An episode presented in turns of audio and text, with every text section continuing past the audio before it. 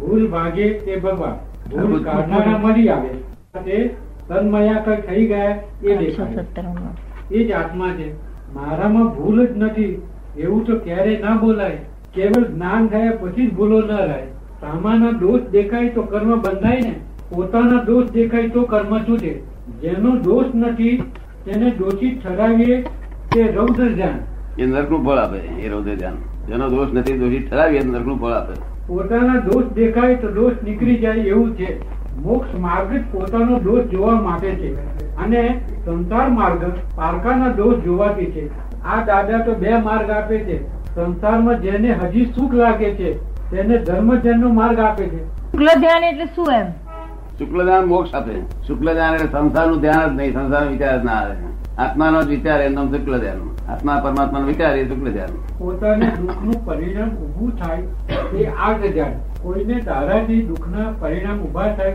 તે રૌદ્ર ધ્યાન કોઈને સુખ આપે તે ધર્મ ધ્યાન વૈભવ ઓછો હોય છતાંય સંતોષ રહે તે ધર્મ ધ્યાન હમ આર્થ ધ્યાન ને રૌદ્ર ધ્યાનથી સંસાર વધે હમ. ને ધર્મ ધ્યાનથી સંસાર કપાય ને શુક્લ ધ્યાનથી મોક્ષ થાય આર્થ ધ્યાન ને રૌદ્ર ધ્યાન બંધ કરાવે એ ધર્મ અને આર્થ ધ્યાન ને રૌદ્ર ધ્યાન ચાલુ રખાવે એ અધર્મ જેટલા આ દુઃખમાં દુઃખ દુઃખમાંનું તે અર્થ ધ્યાન.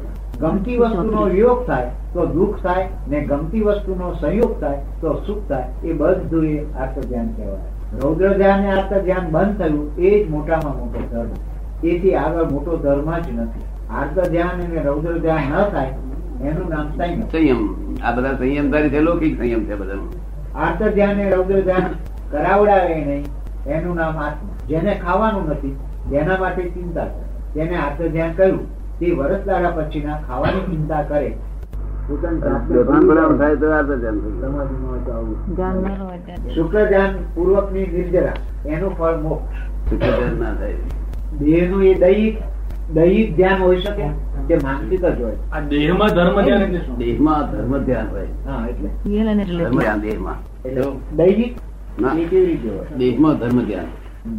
એટલે રૌદ્ર ધ્યાન અર્થ ધ્યાન ના હોય એટલે ધર્મ ધ્યાન જે આ પ્રકારનો ધ્યાન રહે હા, ને એ બરાબર તેમાં રૌદ્ર ધ્યાન અર્થ ધ્યાન ના થાય એટલે ધર્મ ધ્યાન હોય ત્યાં આગળ તો આપણે જ્ઞાન આપ્યા પછી રૌદ્ર ધ્યાન અર્થ ધ્યાન જતું રહે છે તો પછી ધર્મ ધ્યાન રહે છે તો અને એ ધર્મ ધ્યાન અંદર શુક્લ ધ્યાન એ ખરું પણ એ દેહની અંદર છે એટલા પૂરતું એનું ધર્મ ધ્યાન એમ હમ. ધર્મ ધ્યાન એક તો એક અવસ્થા છે ને શું કે એ છે? એ એમ મનની કે અવસ્થા છે છે. કે આ ધર્મ ધ્યાન એ એક અવસ્થા છે ને કે છે મનની દેહની અંદરની મનની એટલે અવસ્થા. મનની અવસ્થા છે શું એ છે તો અવસ્થા છે રિલેટિવ છે બરાબર છે, હા, એ બરાબર. રિયલ નહીં શુક્લ ધ્યાન રિયલ છે આ એ છેલ્લામાં છેલ્લી સાક્ષી.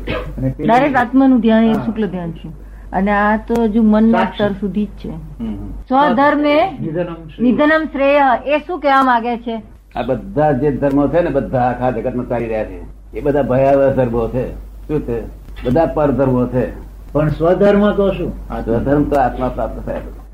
એટલે આપણે સ્વધર્મ આપીએ છીએ એ ભય નથી આત્માનો ધર્મ એ ભય નથી આ બધા દેહના ધર્મો છે મનના ધર્મો છે વાણીના ધર્મો છે શું?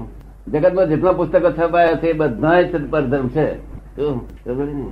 દેહનો ધર્મ મનનો ધર્મ વાણીનો આપે જે કહ્યું ને એ લોકો નથી સમજતા આ હું તમને સમજીને પૂછું ના છું. સમજાય લોકોને. બીજા- કારણ કે તમે ધર્મ એટલે ગુણનો અર્થ લીધો આત્માનો ગુણ અને જે બીજું ભાષાંતર આપે છે એમાં religion ના અર્થમાં લીધું છે. એ લોકોને તો આ કાળમાં ખો- હા. ભાન જ નથી ને આ એ religion ના બધા અર્થમાં લીધું. સંસારના સાધુઓ ત્યાગીઓ બધા બધા સંતો બધું જ પરધર્મ છે